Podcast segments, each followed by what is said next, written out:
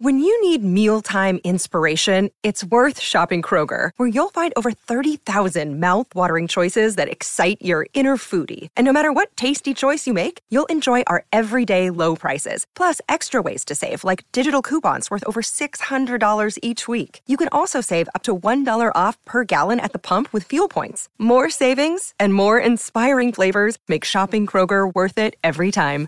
Kroger, fresh for everyone. Fuel restrictions apply. Another day is here, and you're ready for it. What to wear? Check. Breakfast, lunch, and dinner? Check. Planning for what's next and how to save for it? That's where Bank of America can help. For your financial to-dos, Bank of America has experts ready to help get you closer to your goals. Get started at one of our local financial centers or 24-7 in our mobile banking app. Find a location near you at bankofamerica.com slash talk to us. What would you like the power to do?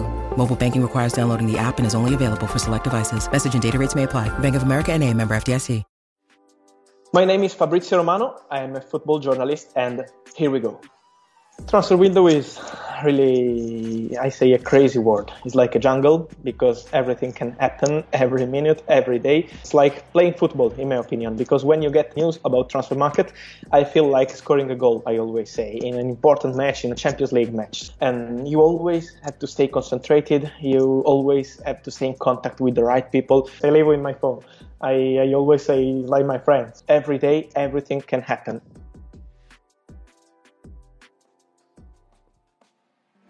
So I start with, with agents. I then have contracts also with sport directors. It can be also with the player. In this football today, more than five years ago or seven, eight years ago, now agents are so important in transfer markets. Also, the players can help you, but the players uh, many times are the last to know what will happen really it's not easy to say what are my sources but because it changes every time with every with every transfer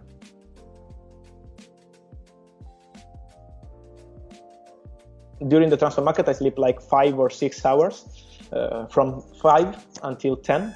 Then I get up and I wake up and I start to be with my phone all over the day. Uh, I start making calls with, as I told you, with agents, with directors. I work in Milano. Here we have the center of the transfer market here in Milano. I love the city and I love the adrenaline of the city because everything can happen here. I remember 10 years ago, nine years ago, it was like one week to complete an agreement. You were going to see the rumor about the top club, and seven days later, you had the player with with the new club. Now you need like one month or two months. Also because the intermediary have an important part, and they have to be paid with important important commissions. It's a drama, but it's about dreams. And when you have dreams as the focus, and dreams are not for top clubs or for middle table clubs or for second division clubs. Dreams are for every fan in football. So also if you have news about a small team, it can be a dream for a fan and for many fans. Always we will have the drama, we will have people connected on the social media to find news on the websites, on the papers, on the TV. Always the transfer market will be the center of the show. Nice to be here. Thank you for the invitation. Pleasure. Always a pleasure. Like I say, Jamie Brown joined us as well at the Daily Hotspur. Fab, lots to get through. Busy, busy Friday here on Last Word on Spurs. We know everybody is waiting in anticipation for what you're going to say about Pedro Porro, but we do just want to, if we can, start with the manager of the football club in Antonio Conte. So, Gianluca Di Marzio on Sunday came out and suggested that with certainty at one point, Antonio Conte will be leaving Tottenham at the end of the season. We then got an amendment to that story a couple of hours later where he suggested that the club have put the situation on standby in relation to his contract. So, quite clearly, Fab, obviously, we just want to know from you will Antonio Conte be leaving Spurs at the end of this current season?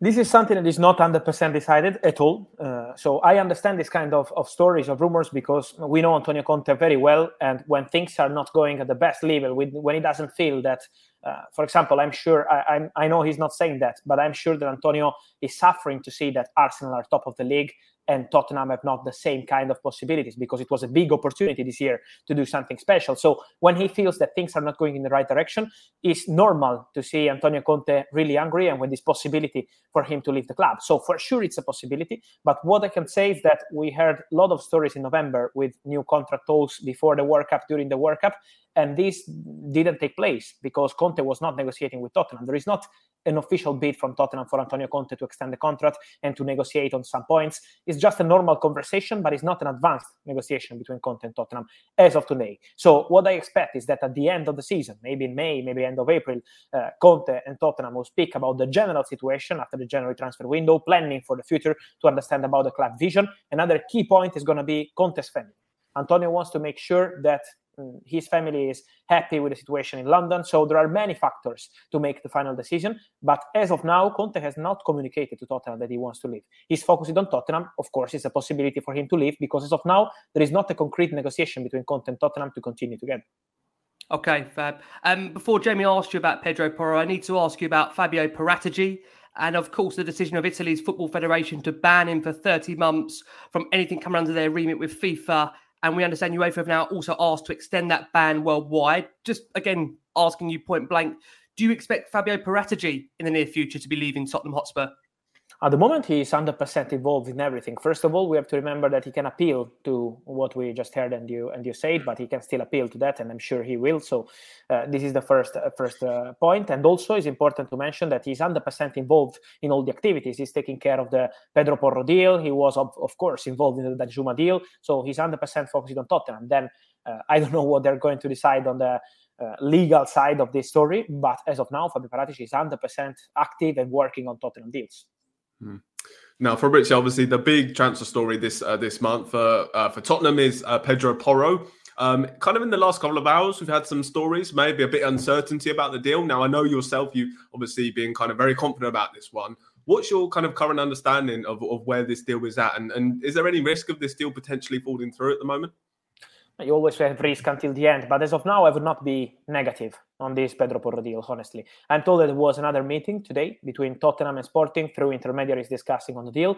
What's going on is that Sporting are trying to get some money until the end. And so they know that Tottenham are prepared to arrive around 45 million euros. But now the crucial point is about the installments. So how many years to pay that money? So it could be two years, three years. So this is the point because it's not about triggering the clause. It's about paying the release clause value, 45 millions, but in how many years? So this is the point of the negotiation. And mm. also we know, as has been uh, discussed in the last few days in Portugal. The Sporting want the player to be available for the cup game and then to let him leave uh, early next week, probably uh, Sunday. If it's not Sunday, it's going to be Monday, but of course in the next days. So this is the idea. But the feeling I have speaking to sources into the negotiation is that they are still optimistic, still confident. Mm. They are still negotiating. It's absolutely normal to have this kind of small issues in the payment terms sometimes, but uh, Tottenham are confident. And Pedro Porro wants Tottenham. He has an agreement on a five-year and half deal.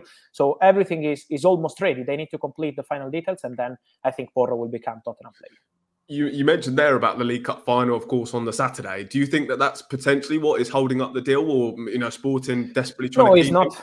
No, it's no? not the crucial point, but it's one of the points. Sporting will want a player to to be present in the in the game and then to say probably hi to all the teammates and to the fans. So this is mm. something that they really want to do. Pedro Porro is a super important player for Sporting. He's really loved by the fans, and so this is a step, but it's not the only uh, the only issue. I think the real issue is about the payment terms. From what I'm told, is about the installments, but it's not a big issue. It's, it's something normal when you do important deals, and so I think this is part of the process. Tottenham are still optimistic and confident. Then let's wait for the contract to be signed after this crazy window where we saw many hijack deals like Danjuma and many others. Yeah.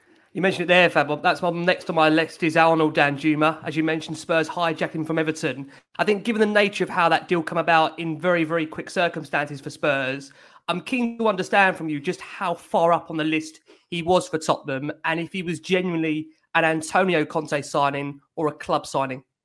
I think this was decided together between Antonio Conte and the club uh, because Danjuma can bring some experience. He's a Premier League proven player. He was doing very well in La Liga, but also in the Champions League. He knows the Champions League level, and this is something important to Antonio Conte. So he was one of the players they had in the list, not a priority. This is the reality, but it was one of the opportunities. So when they understood that the player was available on loan, they decided to uh, they decided to proceed after also meeting with Antonio Conte. So Antonio approved the deal for for Danjuma, and uh, and this is this was the process. So it was very fast because it was in the night between Monday and Tuesday when they understood that the player was not uh, 100% uh, new Everton player. And so they've been very fast, but of course it was one of the options because Zaniolo was one of the priorities, but Roma wanted an obligation to buy clause and Tottenham were not accepting that. Hmm.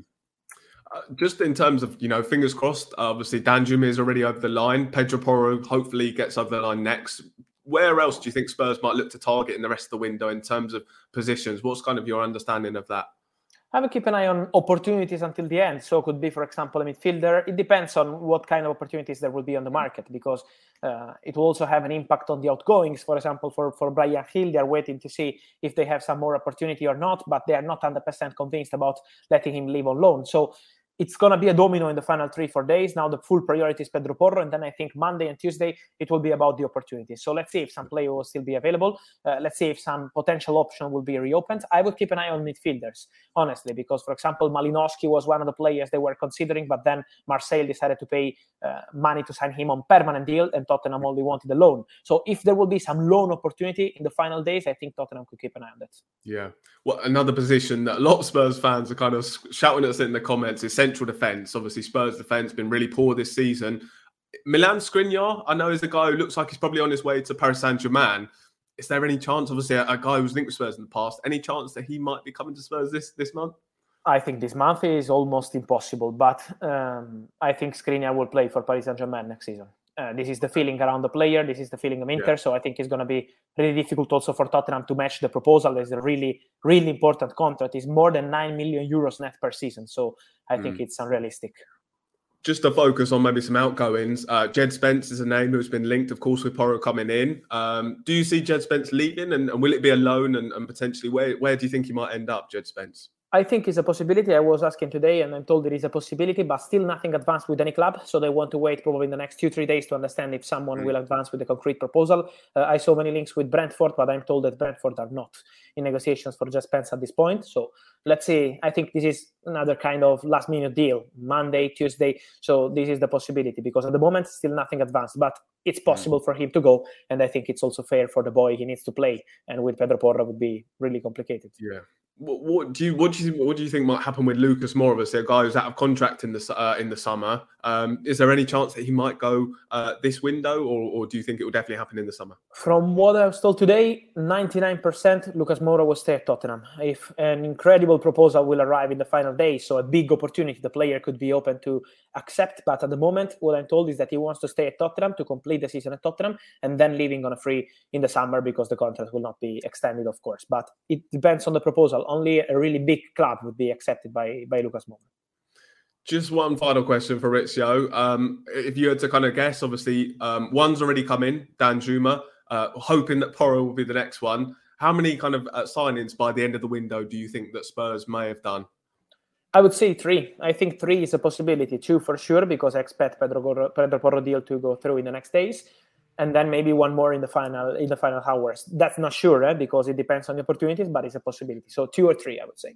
Do you think as well Sporting are going to replace um, Porro? Is that maybe an issue that's holding up? I think I've seen some names. No, I think this is not a problem. This is not a problem. They tried for Lamptey, it's true, but I'm told that there is no agreement with Brighton. They wanted a loan, and Brighton wanted a permanent transfer, so no agreement at this point but they're also checking other options. So I don't think it's about the replacement. I think it's about the money. Sporting are trying to make as much money as they can for a really important player until the end. Okay.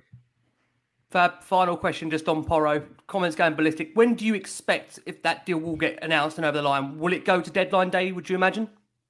Announcement, I think, could be uh, Monday, probably. It depends on the, or Monday or Tuesday, yes, because it depends on the on the medical stuff too. So the player has to travel to London to have his medical. But I think this weekend the mission is to get it completed, and then probably the medical could be Sunday or Monday. So yes, it will be Monday or Tuesday for the announcement.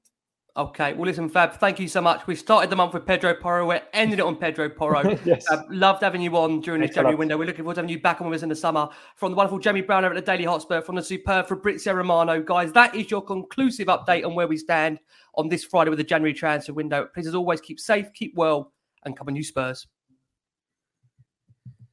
Sports Social Podcast Network.